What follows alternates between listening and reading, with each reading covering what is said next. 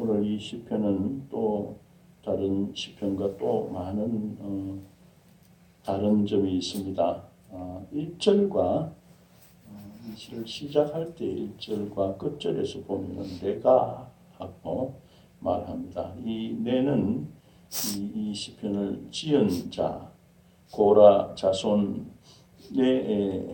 그 사람 혹은 사람들로 어, 그렇게 생각이 됩니다. 그 부제에 보면 고라 자손의 마시기를 사랑의 노래라 이렇게 나와 있는 걸 볼 수 있습니다.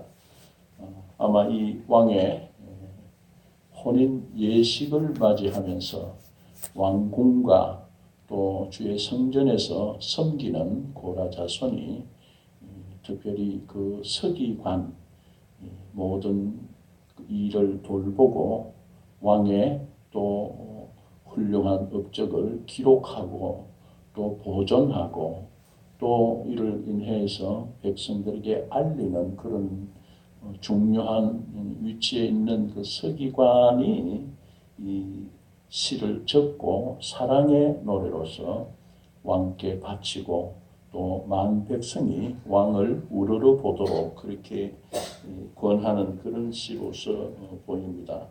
아, 그래서 내 마음에 좋은 말로 왕을 위하여서 지은 것이라 이렇게 하고 또 왕의 이름을 온 세상에 만세에 널리 기억하게 하려고 이 시를 적는다고 그렇게 나와 있습니다.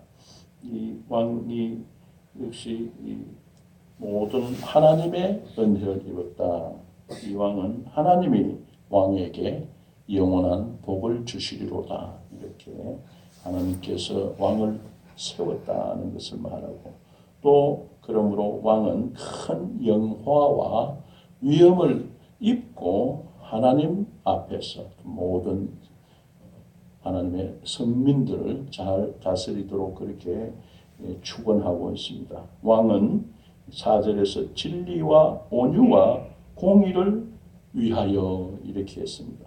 왕은 하나님의 뭘 대변하는 사람으로 대표하는 사람으로 모든 사람을 사랑으로 잘 다스리도록 그렇게 했습니다. 하나님께서 천지 창조하실 때에 창세기에도 하나님께서 우리를 어, 사람을 지으셨을 때에 우리는 온 세계에 편만하라 널리 퍼져서 또 우주 만물을 다스릴 권세를 주시죠. 이 다스린다는 것은 하나님을 대표해서 모든 하나님의 지으신 만물을 사랑으로 잘 섬겨라는 섬긴다는 뜻이 있습니다. 오늘 이 시편의 저자 고라 자손도 왕은 진리와 온유와 공의를 위해서 세움을 받았고 특별히 또 전쟁이 일어날 때에 전장터에 나가서 또 적을 무찌르는 그런 용사의 역할도 말하고 있습니다. 특별히 6절과 7절에서 하나님이여 주의 보좌는 영원하며 또 주의 나라의 규는 공평한 규입니다. 여기서 규라는 것은 어, 셉터라고 해서 왕홀, 왕이 다스리는 그 권세를 말하는 왕이 가지고 있는 지팡이, 그 지팡이를 말합니다. 그래서 어, 주의 나라의 그 어, 왕홀, 그 지팡이는 공평을 상징하는 다스리는 것을 주권을 상징하는 그와 같은 지팡이입니다.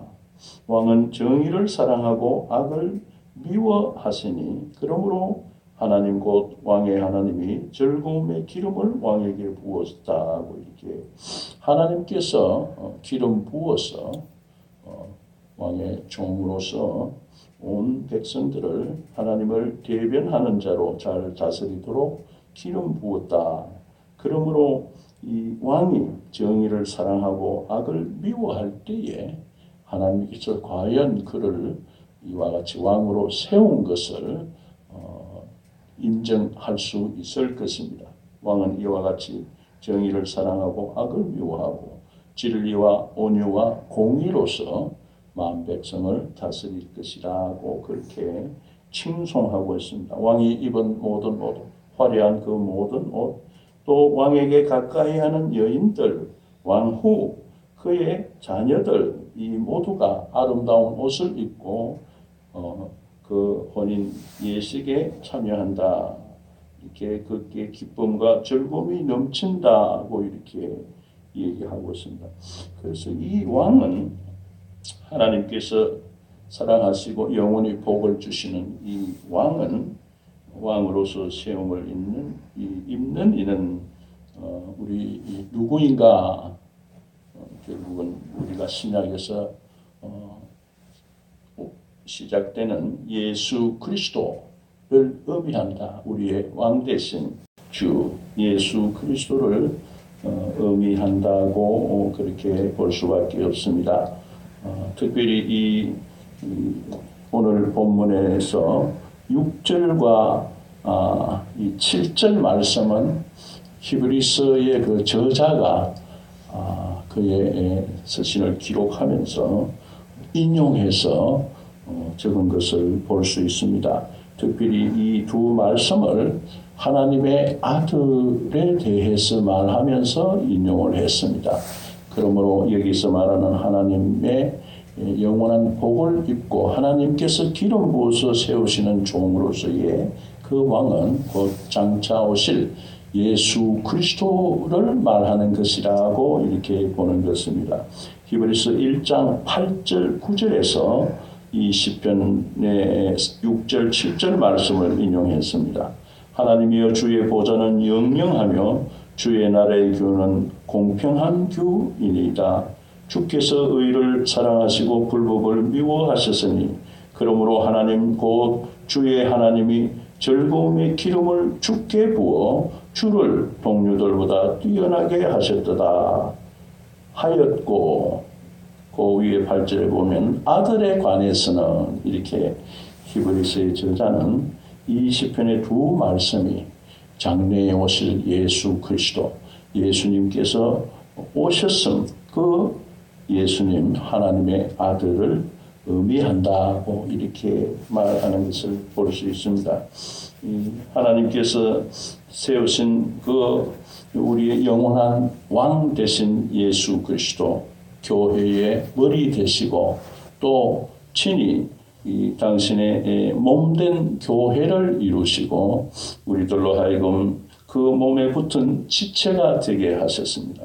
이 사랑의 노래에서 우리가 어, 볼 수 있는 것은 예수님께서 그 신랑 되시고 교회는 그 신랑의 정결한 신부가 되어서 그 사랑하는 그 다정다감한 그 사랑의 노래를 올려드리면서 교회는 더욱더 정결한 예수님의 신부로서 어, 존재하고 더욱더 어, 정결하고 더욱더 어, 원숙해져가는 현숙한 여인으로서 성숙해가는 그런 사랑의 밀접한 관계에서 우리 교회가 다시 있음을 기억하고 어, 감사를 드리는 것입니다.